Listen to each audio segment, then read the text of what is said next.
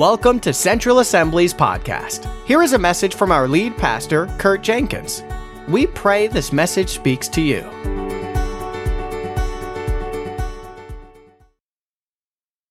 Like I said earlier, I was going to continue. We were supposed to end the series of contacts last Sunday. I said I was going to continue it this Sunday on the name of Jesus. But working, with the Stagers this past week, talking with them about how the enemy does come, not just in times of tragedy, but in times of big decisions, in times of conflict, in times of just tension in our lives. He comes and causes confusion in those times, which can distract us. It can get us off of the path that the Lord has for us. So as I was thinking about things and just thinking about that when a demonic attack comes with confusion, with distraction, what effect does that have on us? How does that delay us actually getting through the problem or pressing on to what the Lord has for us? And this past Tuesday, whenever we meet together as a team, a ministry team, to pray, the Lord showed me three different passages that I really just had on my heart to share with you, but all out of the Old Testament, all pictures of battles in the Old Testament, in the natural, that then correlate, that symbolize what the Lord wants to do in us and through us in a spiritual battle. So that's what I want to talk about today, is going to battle. Last week, we talked about the Lord is our banner. So he is our banner. He is our victory. Can you say amen? Amen. That happens if we are confident enough to actually go to battle. So it doesn't change the fact that the Lord is my banner. He's waving victory over us no matter what. Unfortunately, a lot of us don't go to battle, or when we are sensing an intensified spiritual battle, we don't know how to go to battle. We don't know how to discern what to do or how to approach it or how to approach the Lord. So today at the end of service, what we're going to do, we'll end with a time of worship, but I'll have a time where our altar team is up here just praying over anybody who is sensing an intensified spiritual battle right now. Again, it doesn't mean you're weak. It doesn't mean you're wrong. It doesn't mean you're caught in sin if you're in a battle. If anything, it could mean, and most likely means, you are pressing on in a good way, and the enemy's attacking you because he sees it as a threat to the kingdom of darkness. So if you're sensing that battle, all we're going to do today, not all, but what we're going to do, we'll have our altar team pray with you when you come forward. We'll declare victory over the situation, and we'll just pray for divine strategies. There are different seasons for different strategies that the Lord would have for us. I've identified things in my own life as how he has had me approach an attack of the enemy differently in different seasons of life. So we're just going to pray that the Lord would give you strategies. He'd give you confidence to go into that battle. So when you do look up and you see that banner being waved, you actually believe it. Amen? So I want us to know, this should go without saying, but the battle that we face is real. There is a real spiritual battle. We need to be equipped to fight that battle. There is a spirit world or spiritual realm or spirit realm, you could use whatever phrase you want to, that was around before this earth was ever around. So the spirit realm was here before the natural realm or the natural world was here. Because it was here, the spirit, can you say spirit realm? And say natural realm. Spirit realm is the realm that you cannot see. Natural realm is obviously what you can see. So if the spirit realm was around before the natural realm was here, and it's going to be around after this age is already over, then it is the dominant realm. So what happens is the things that occur in the spirit realm or in a spiritual realm actually dictate what happens in the natural realm.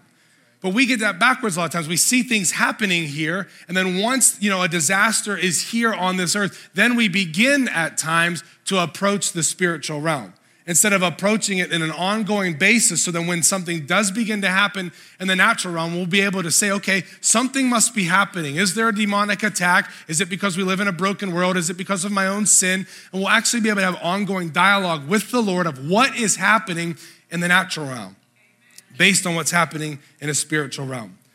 So many believers are simply unaware of a spiritual realm. We wake up, we see, our hands in front of us, we see our face in the mirror, and we just go about our day utilizing just the things that we see instead of accessing things that we don't see, which is the Heavenly Father, which is Jesus, the Holy Spirit, and of course the angels that he commands at his own will. But Ephesians 6 says this. I'm reading out of the New Living Translation just in these couple of verses, because I think it just draws it out for those of you who just might not be aware that there's something happening that we cannot see. There's a battle going on. So Paul says this, a final word, be strong in the Lord and in his mighty power. Put on all of God's armor, which we could talk about, I'm sure, for weeks. I'm not gonna touch just on one thing about God's armor today. But it says, put on all of God's armor so that you will be able to stand firm against all strategies of the devil. The devil has strategies. God has better strategies. But we do need to understand the devil does have strategies against us. It's to steal, to kill, and to destroy us. He hates us. We have to understand that. This isn't a game. This is a spiritual war that we're in. We need to know how to battle. He says, for we are not fighting against flesh and blood enemies, right? I said it several weeks back when we were talking about the political issues of the day. We get so mad at the opposite party. We get mad at people that live differently than us. And we take all of our time to be angry at other people, not realizing that there's the demonic realm, a spiritual realm that's laughing at us. As we're fighting flesh against flesh and blood against blood, they're standing up, they're saying they have no clue what's even going on. He says, but we are not fighting against flesh and blood enemies, but against the evil rulers and authorities of the unseen world. Can you say unseen? Against mighty powers in this dark world and against evil spirits in the heavenly places, which are spiritual realms. So though we see in the natural, we're fighting a battle in the unseen world. The actual battle's happening in the spirit realm. So in this spirit realm, there are angels, say angels. And there are demons, say demons. All right, again, this is very elementary. We say, why are you doing this? Because we need to realize the battle is real. So a long, long time ago, the devil, who we call the devil, Satan, his name is Lucifer. He was an angel. You may or may not know that. One of the highest angels, some theologians would say the highest ranking angel. Others would say he led worship in heaven. He wanted to be higher than God. He wanted to be worshiped. God wasn't having that. He kicked him out. When Lucifer was kicked down, right, out of heaven, 1/3 of the angels went with him. So when we say the word evil spirit, unclean spirit, demon, when you see any of those words in the New Testament, when Jesus is referring to, those are all fallen angels. Those are ones who used to worship God, but no, they chose to follow the path to worship the one who wanted more worship than God. So even when we think, I've used this illustration before, sometimes we think this is God versus the devil. This is not an even fight. It's not a fair fight. This is not God versus the devil. The devil is a fallen angel. Does this make sense? So it's like God, all of his angels, Lucifer was one of them. He's fallen. So now in the spirit world, there are angels and demons in a battle. So angels respond to the Father, to God. He sends them on assignment, sometimes because of his own sovereign will, sometimes because there's an attack coming we don't see, but most of the time it's in response to our prayers that are in faith. So we're praying to the Father in faith that he will do something, and he sends his angels in the unseen realm on assignment to win the battle. Vice versa, the enemy, the devil, Satan, Lucifer, sends his fallen angels, his demonic spirits, his unclean, evil spirits on assignment as well. I'm not going to show you the instances of when this is happening, but throughout Scripture, we see that there is an invisible battle going on, but it is very real. So we need to understand that so we're not fighting the wrong target. So the battle is unseen, but it's real. And we operate off of the natural senses so much. Like if a big nasty bug came and attached itself to your arm and just dug his nasty teeth in and started biting you, you wouldn't like close your eyes and say like, that hurts really bad. Something's not right now. I can't even feel my hand, but I can feel the blood dripping off my arm. Like you wouldn't just ignore that was there, right? You would take that thing and rip it off and step on it and get rid of it. But when things aren't working out in life, sometimes we like close our eyes. Like, I just have no clue why all of this stuff keeps happening to me and nothing keeps working out. I guess it's just bad luck. And it's not. It's not, because the spiritual battle is real, and we need to realize that. Amen? So as we learn how to go into battle alongside the Lord, as we learn how this is happening, we need to know where the battlefield is and what our weapons are that we have to use. So in 2 Corinthians chapter 10, verse 3, It says, for though we live in the world, that's the natural realm, we do not wage war as the world does with natural weapons. Those could be guns, knives, bullets, right? But they can also be very hateful words, division, gossip, and backbiting. They both hurt. Actually, the words hurt worse. Verse 4 says, the weapons we fight with are not weapons of the world. On the contrary, they, which is our spiritual weapons, have divine power. So follow this out here. We're not fighting as the world fights. We're not using weapons as the world uses. We are given spiritual weapons that have divine power. Can you say divine power? So they have divine power. They have the full backing of God on them. Now, what is the power for? It's to demolish strongholds, which are like fortified structures. We demolish arguments and every pretension. A pretension is like a claim made against you, an allegation made against you that sets itself up against the knowledge of God. Well, how do we have knowledge of God? From his word, right? We use everything from his word to gain knowledge about the Father.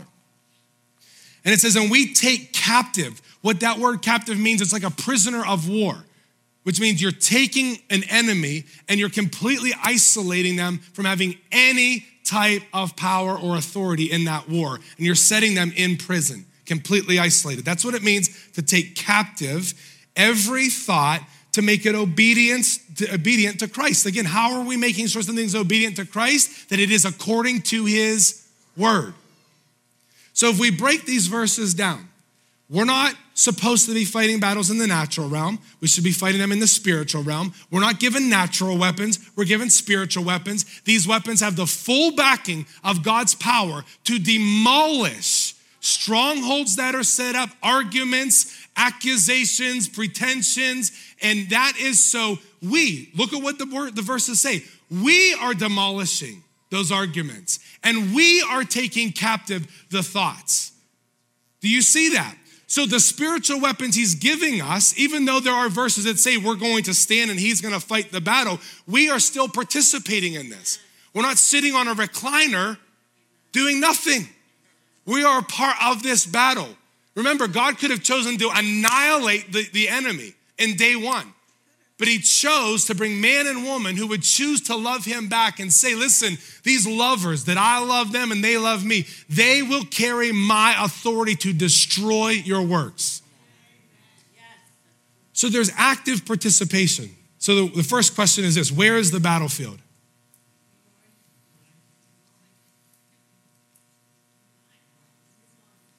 It's not in your workplace. It's not on a sports field. It's not in the courtroom. It's in your mind. Now, the enemy can attack your body. The enemy can attack situations and so on. But ultimately, if we don't know how to fight, he wins the battle in our mind.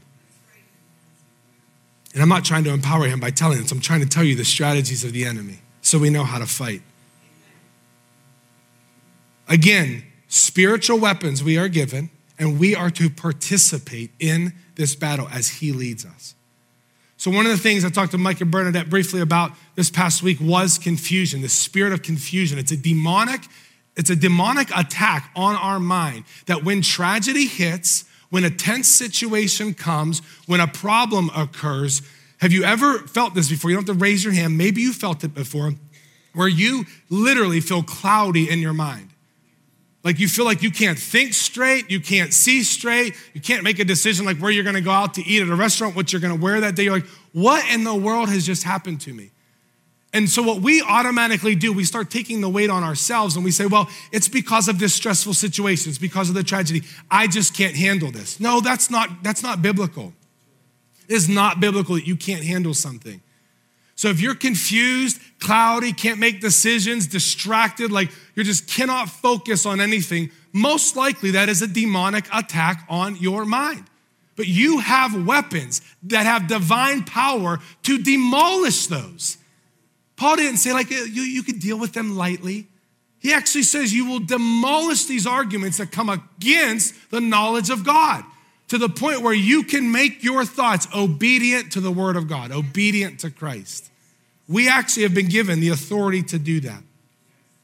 So God's word said in 1 Corinthians 14:33 that God is not a God of confusion, but he's a God of peace. He's not a God of confusion. He's a God of peace.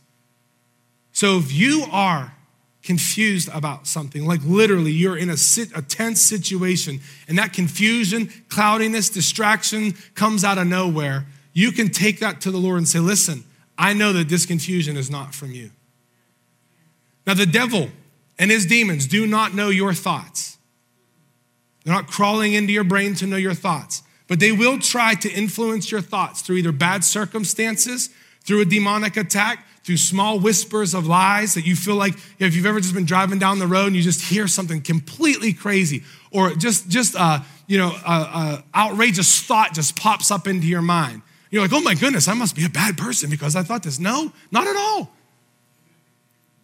Right? Like some of you, you just take yourself down this path because you had a thought. If that thought came out of nowhere and it's not edifying, it's not honoring to the word of the Lord, just assume it's a thought from the enemy, take it captive and move on with your day. Having a bad thought isn't a sin. Sitting and meditating on that thought and thinking about that thought until you actually believe it's going to come true, then you start living out the destiny of that thought until it becomes a stronghold, that's a sin. You're like handing over the victory to the enemy when you do that. So the enemy doesn't know your thoughts, but he's going to try to attack you in ways that will affect your thoughts negatively until you are in this point of confusion, almost like spiritual dizziness, and you don't know what to do. Now, I want to make a note here. There is a difference between not being clear about something and being confused. Like if you are in a battle and the Lord's just not speaking what direction to go, you just don't know what to do right now, or if you've already been given instructions a long time ago and you just haven't obeyed it, and and now that you're actually starting to do it, you're like, hey God, can you just confirm I'm supposed to do that one more time? And he's not speaking. It's because he already spoke, right? So the Lord being quiet or not clear is completely different than confusion. Confusion is I can't think straight and I am incapable of making any wise decisions right now. Not having clarity is just not knowing what direction to go. So you keep pressing in and you keep waiting on the Lord. You keep praying, asking questions, and then waiting on the Lord. Does this make sense? So this past Tuesday, I'm like, I know that your word says you're not the author of confusion. You're not a God of confusion. And the Lord started reminding me of what he did in the Bible against his enemies. And he took me to three instances where the Lord himself actually caused the enemy to be confused. And that might seem weird to you, like, wait a minute, God says he's not a God of confusion, so how is he the one, giving confusion? Listen, he is not the God of confusion for his people. He's not going to cause us to be confused. He's not gonna cause us to be cloudy in mind so we don't know what we're doing. So he told me, this is what I feel like in my spirit that he whispered to me. I was standing right back there on Tuesday morning. I felt like he said that the only time that it is legal for confusion to enter is divine confusion that is from him against the enemy. Yes. Everything else is a perverted version of it. It's a counterfeit. Yes. So like he started giving me a lot of confidence, like, wait a minute, he uses this in a divine way to destroy his enemies, and yet the enemy of our soul uses a counterfeit version against us. He sees how the Lord successfully does it, so he tries to do it in a perverted way. And he wins, unfortunately, too many times in that area. So I want to show you three areas or three scriptures that he showed me this past week of how the Lord brought what I believe is divine confusion that caused the enemy to be destroyed. If you want to turn your Bibles to Exodus chapter 14, I'm just going to sit on three different passages just for a few minutes each, and then we'll spend time in prayer and worship. If you turn to Exodus 14, this is when the Israelites, they were already set free from slavery in Egypt. They were about to cross the Red Sea, okay? So Pharaoh eventually let them go, and then he sees like they took all of our silver, all of our gold. He relents, he changes his mind, and now he starts chasing them. So they're free from slavery, but they're not safe at all. So in front of them is the Red Sea, and behind them is an ensuing army. We already know from last week that the Lord used the staff of God in Moses' hand to perform several miracles. So starting at verse 21, it says this, Moses stretched out, so God told him, stretch out his hand over the sea. And it says, and all night the Lord drove back the sea with a strong east wind and turned it into dry land. The waters were divided and the Israelites went through the sea on dry ground with a wall of water to the right and to their left. The Egyptians pursued them, and all of Pharaoh's horses and chariots and horsemen followed them into the sea. During the last watch of the night, the Lord looked down from the pillar of fire and cloud at the Egyptian army and threw it into confusion. Now, I want to stop here and reiterate. You are not praying in the new covenant. You are not praying that the Lord would throw another human being into confusion. The natural battle of the Old Testament is a picture of the spiritual battle in the New Testament. That's why I took time to read two portions of scripture saying that this is not against flesh and blood. It's not against people. It's a spiritual battle. Can you say amen? Amen. So the Lord chooses divinely to throw the Egyptian army who are pursuing his children into confusion. And it says in verse 25, he jammed the wheels of their chariots so that they had difficulty driving. And the Egyptians said, let's get away from the Israelites. The Lord is fighting for them against Egypt. That's what we want to happen in our spiritual battles. We want the demonic forces that are trying to attack our minds, attack our family, attack our situation to be sent in such a confusion that they say, obviously the Lord is fighting for this individual or for the family. We're out of here. So the Lord throws them into confusion early in the morning, most likely right before dawn. So they're exhausted, they're tired, and he throws them into confusion. He also jams their wheels so they can't make any more progress. In verse 26, it says, the Lord said to Moses, stretch out your hand over the sea so that the waters may flow back over the Egyptians and their chariots and horsemen. So Moses stretched out his hand over the sea. And at daybreak, the sea went back to its place. The Egyptians were fleeing toward it, and the Lord swept them into the sea. That's what we want to happen with our enemy. Unclean, evil spirits that chose to follow Lucifer have no legal right messing with us. We want them to know that the Lord is fighting for us to a point where they flee. So it says the water flowed back and covered the chariots and horsemen, the entire army of Pharaoh that had followed the Israelites into the sea. Not one of them survived. So the devil sees this happen, so he tries to counterfeit it. So what does he do? What happened here? They chased them all night. It was the last watch of the night right before dawn, and the Lord threw them into confusion. What does the enemy try to do to us? When we're exhausted, when we're tired, and when we're worn out, he starts to confuse us. He starts to cause distraction. He starts to cause that cloudiness in our mind. And he starts to what? Jam our wheels. Confusion is going to stall progress in our life. So that's what he's trying to do. He's trying to jam our wheels, just like he saw the Lord do successfully. He's trying to cause confusion, but he's doing it in an illegal way, in the spirit realm that is not legal for a demonic attack of that sort. So how did Moses go to battle before God even acted on his behalf? He did two things. He raised the staff and he stood strong. This is how Moses fought his battle. Could you imagine him? Like, everybody else is running across there away from the Egyptian army, like trying to get on the other side. And Moses was called to stand. So what was the staff for? That was the authority and the power of the Lord. Standing firm is the persistence that we have, right? The ability to stand firm in battle. I read from Ephesians chapter 6 earlier. There's another verse in verse 13 that says this: therefore, put on the full armor of God so that when the day of evil comes, you may be able to do what? Stand your ground. And after you've done everything, to stand. This is what we're supposed to do, is to stand. Many Christians don't stand long enough in the midst of battle. We do what the Egyptians did. We just do the reverse. We say, well, I'm starting to get confused. I'm starting to be distracted. I don't know what to do. So I don't know. The enemy must be fighting against me. And they're out. And they leave the battle that the Lord's saying, just raise my banner and stand. So I'm asking the Lord, why aren't we standing? He's saying the foundation isn't strong enough. Where do we get our foundation from? God's word. If you go down in these verses, in Ephesians chapter 6, start at verse 17, It talks about the helmet of salvation, but then it ends with the sword of the Spirit, which is the word of God. So it's a spiritual weapon that we've been given is his word. The more we know his word, the more we can look up his word, even in a situation like this. Like use a concordance, an old-fashioned one, or use the internet. Bible verses on and put your topic in and don't read all the articles that are read from different points of view. Look at what scriptures are coming up. Biblegateway.com, studylight.com, blueletterbible.com. There are plenty of resources that are just going to give you his word. Then you get into the word until it speaks to you. The Lord has spoken to me 100 different ways about confusion, about the Lord sending confusion to our church family in this tragedy.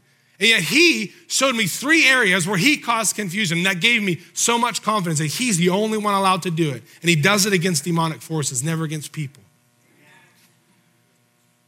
So we have a weapon. It's called the word of God. Second scripture he showed me was from Joshua chapter 10, if you want to turn there. So there were 5 evil kings who joined forces to defeat a city called Gibeon. Why did they want to fight Gibeon? Because they made a peace treaty with Joshua. So the army of these 5 kings, they're attacking Gibeon, and Gibeon is smart. They call Joshua. They say, hey, we need you to defend us and to fight for us. So in Joshua chapter 10, starting at verse 7, he says this, Joshua marched up from Gilgal with his entire army, including all the best fighting men.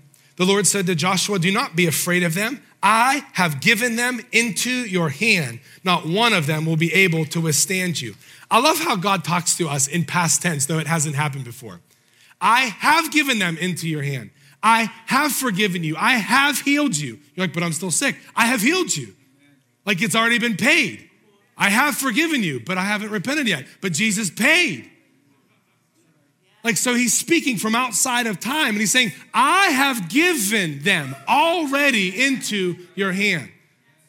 That confuses us, but it should give us confidence because God's not the author of confusion. He wants us to have peace going into the battle. So it says in verse 9, after an all-night march from Gilgal, Joshua, who should have been exhausted, right? Marching all night with his best men, should have been tired, should have been able to be susceptible to the enemy. But instead of that, it says Joshua took them by surprise, which means even when we're exhausted, even when we're tired, even when we're weak in the flesh, we should be able to take the enemy by surprise with the Lord fighting our battles. So verse 10, what happens here? They're marching up. The Lord threw them into confusion right before Israel. So Joshua and the Israelites defeated them completely at Gibeon. Israel pursued them along the road. So watch what happens is as they fled, again, the enemy is now fleeing. This just boggles my mind. In verse 11, it says that the Lord in his own sovereignty, again, this is a picture of the enemy, the devil and his demons now in the new covenant. The Lord hurls large hailstones down at them. It says, and more of them died from the hail than were killed by the swords of the Israelites. So he throws them into confusion, divine confusion. And then he ends up eliminating more of them sovereignly because he saw Joshua was willing to go and fight. So what does the enemy try to do? He tries to cause confusion and doubt and fear so that we never turn around from where we are and actually go into battle. So what did Joshua have to do? Did the Lord say, I have given them into your hands before or after he left for Gibeon? Check your verses. What happens first? Does Joshua begin to march first? Or does the Lord say, hey, while you're sitting down, before you ever leave, I got this. I just read it. Verse 7, so Joshua marched up from Gilgal with his entire army. He's bringing the best men he has. And then the Lord says to Joshua, I have given them into your hand. So that shows me something, is we have to actually be willing to get off of our recliner and be walking into battle. We have to have faith that he really is our banner and he really has given us the tools and the weapons that we need, and he's really gonna provide for us and he's really gonna bring us victory. And after he sees a child of God walking toward battle, willing to go with him, he says, now that I see you're willing, I got this. I've already given them into your hand.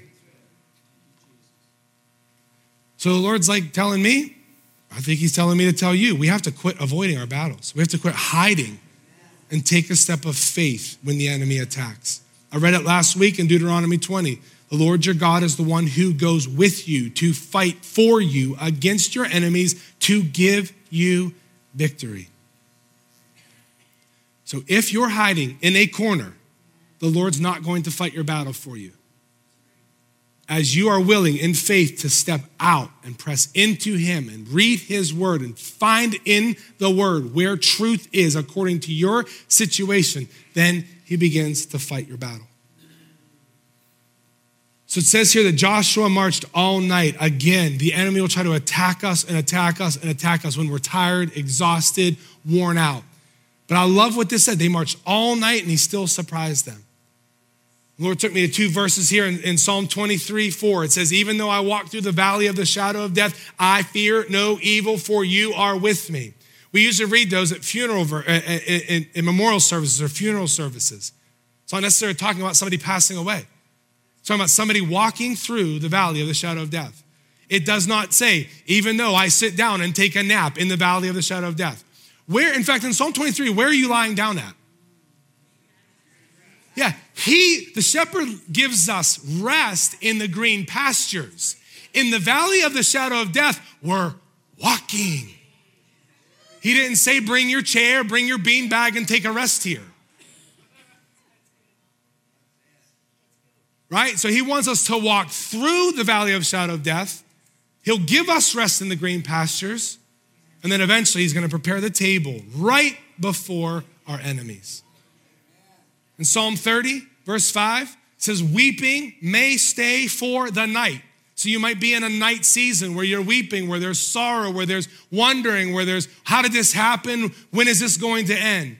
But the promise is that joy or rejoicing comes in the morning. So the more you believe that, the more you're gonna be willing to step out and go to battle, and then the more the Lord is gonna come right beside you and fight that battle for you. The last one I want to share is from 2 Chronicles 20. If you want to turn there, if you've been flipping with me, this is the last one, then we'll close. Bandia, you can come up now. 2 Chronicles chapter 20, we have Jehoshaphat, who is a king of Judah. He was being attacked by the Moabites and the Ammonites. You don't have to remember the words. They were his enemy. They were Judah's enemy. So people came and they told the king that this was occurring. Again, I know I'm giving you like just these random pieces here. This is what the Lord showed me. I'm believing at least one of these is gonna speak to you today so you know how to battle more effectively with the Lord. So they came, they told King Jehoshaphat that there is an attack on the way. So in verse 3, it says, alarmed, Jehoshaphat resolved. Listen to it. He finds out a battle is on his way. The very first thing he does, he resolves to inquire of the Lord. And he proclaimed a fast for all of Judah. The people of Judah came together to seek help from the Lord. Indeed, they came from every town in Judah to seek him. So just in these two verses, there is so much you can pull from this if you're in an attack. First, resolve to seek the Lord. I mean, it amazes me in my own life how if a problem comes, I can think of like 37 solutions before I ever actually go to the Lord. Like, and this happens in 10 seconds. You're like, oh my goodness, this happened. Boom, boom, boom, boom, boom, boom. Isn't it interesting how the solutions that you get in your mind before seeking the Lord are usually negative solutions? What if this happens? What if that happens? What if that happens? And it's like you have the entire government coming to arrest you in 25 seconds. Like, wait, no, actually that was all a lie from the enemy. I'm gonna step back. I'm gonna resolve to inquire of the Lord. Jehoshaphat could have said, let's get our armor on. Let's go out to the battlefield. No, he knew an attack was on the way. Before getting all crazy about things, he resolved to inquire of the Lord. This very, very clear clue. A weapon he's given us is prayer, inquiring of the Lord. What else did he do? Fast.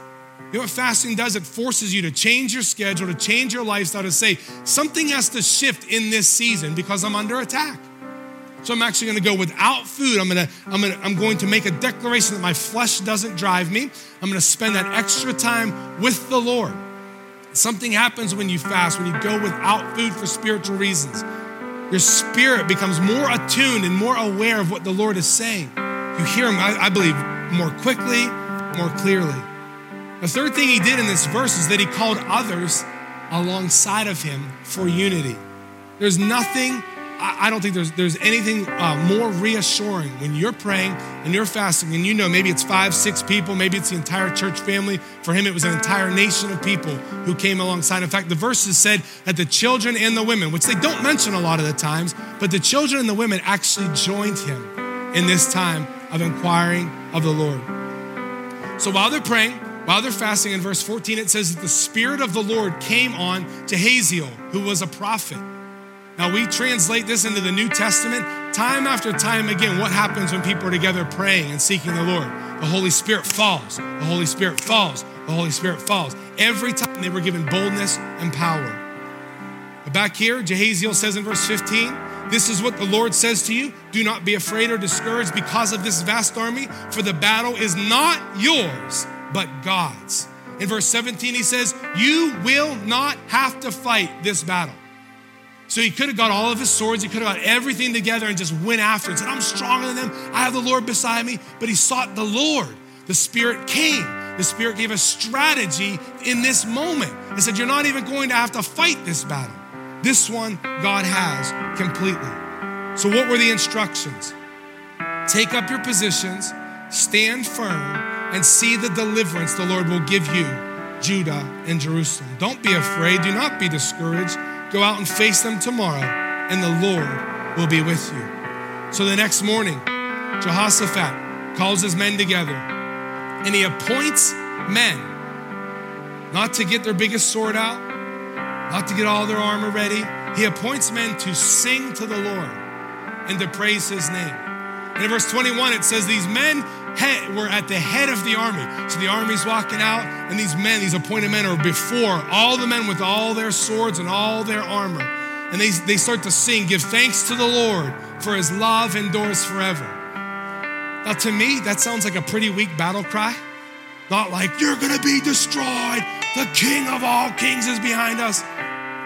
Give thanks to the Lord, for your love endures forever. They're singing a song of his love and singing a song of thanksgiving right before a battle. This is called the strategy of the Lord. We think we need to yell, shout, get tough, put on our big helmet, you know, and ah! What does he say? Give thanks to the Lord. Your love endures forever.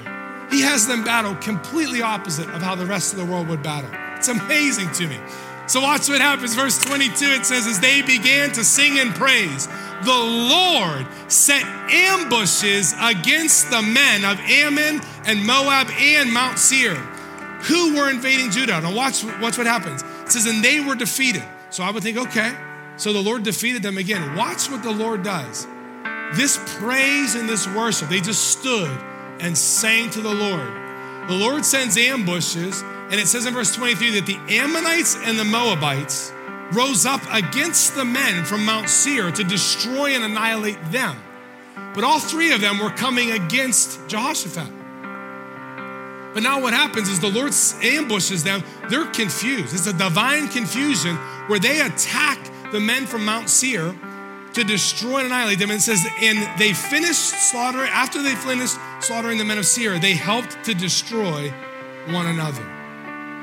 So like worship sets up the best ambush against our enemies. We want to run sometimes, we want to fight a certain way, we want to do a certain thing. Inquire of the Lord, seek God's word, fast, pray. And in this situation, the strategy was to worship. So I feel like something super practical. Like some of you don't know, you know, you might not listen to Christian music or worship music. You might not even know what we sing because we don't have the titles up there. I'm not sure if Dana's still doing it, but we could start doing it again. Like every Wednesday for a while, we were putting up the songs that we sang this past week. So like download those, get them online, stream worship music. I feel like the Lord's saying is begin to listen to it until you can sing it, and then continue singing it until he seems bigger than your problems. Then you'll know, like, now, okay, I've hit that pinnacle of worship now where he is in my heart now bigger than my problem. That's what worship is.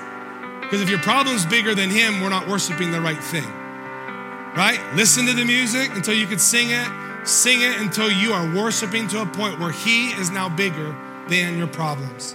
Why don't you stand at this time? It says in verse 27 that it says, then led by Jehoshaphat, all the men of Judah and Jerusalem returned joyfully to Jerusalem, for the Lord had given them cause to rejoice over their enemies. Which shows me this, we don't have to come out of our spiritual battles worn out. We don't have to come broken down. We can actually come out of these things rejoicing. Understanding sorrow will last for a night, but joy, rejoicing comes in the morning. I'm gonna ask our altar workers just to come down at this time, our altar team to come down. We're just gonna give a few moments here before we enter into worship and close our service out. If you know that you're in a battle right now, if it's an intensified battle, you just want someone to pray for the strategy of the Lord in your life, just come on down, just receive prayer. We'll declare victory over your life and over your situation, and we'll pray that the Lord is going to speak. And we're gonna go into just a brief time of worship. If you don't know Jesus as your Lord and Savior, now is the time. Come forward, talk to somebody who's on our team, receive prayer to receive Jesus as your Lord and Savior.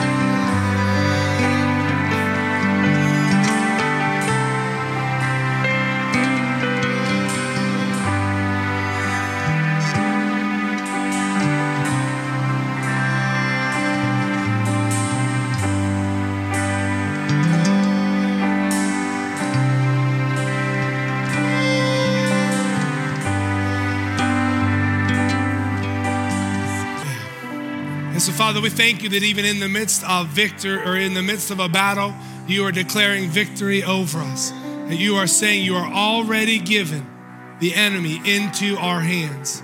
So Father, we just declare victory over every person that came up here today. Father, for those who did not, we know that the battle is real, but we know you are stronger, you are mightier, God. We continue to look to you, put our attention on you, Father. And I thank you, God, that worship doesn't have to end when we leave this building. I thank you, God, you've given us the capacity to speak to you, to sing to you, to live as a living sacrifice to you. So God, I pray, Father, that you would give us the divine strategies of heaven for our specific situation and circumstance. God, you would show us in your word. You would show us how to pray. You would show us how to worship even more deeply than we ever have before. And Father, we know victory is on its way. We know, God, for those who are walking through a night season, that joy comes in the morning. And Father, we look forward to that day where that table is set and the banquet happens in the face, right in front of our enemies. We thank you, God, that we can be at peace even in the midst of a battle. So God, we ask you to empower us, encourage us as we go here from here today. In Jesus' name we pray. Amen. Thank you for joining us. Be sure to check us out on the web at centralconnect.org.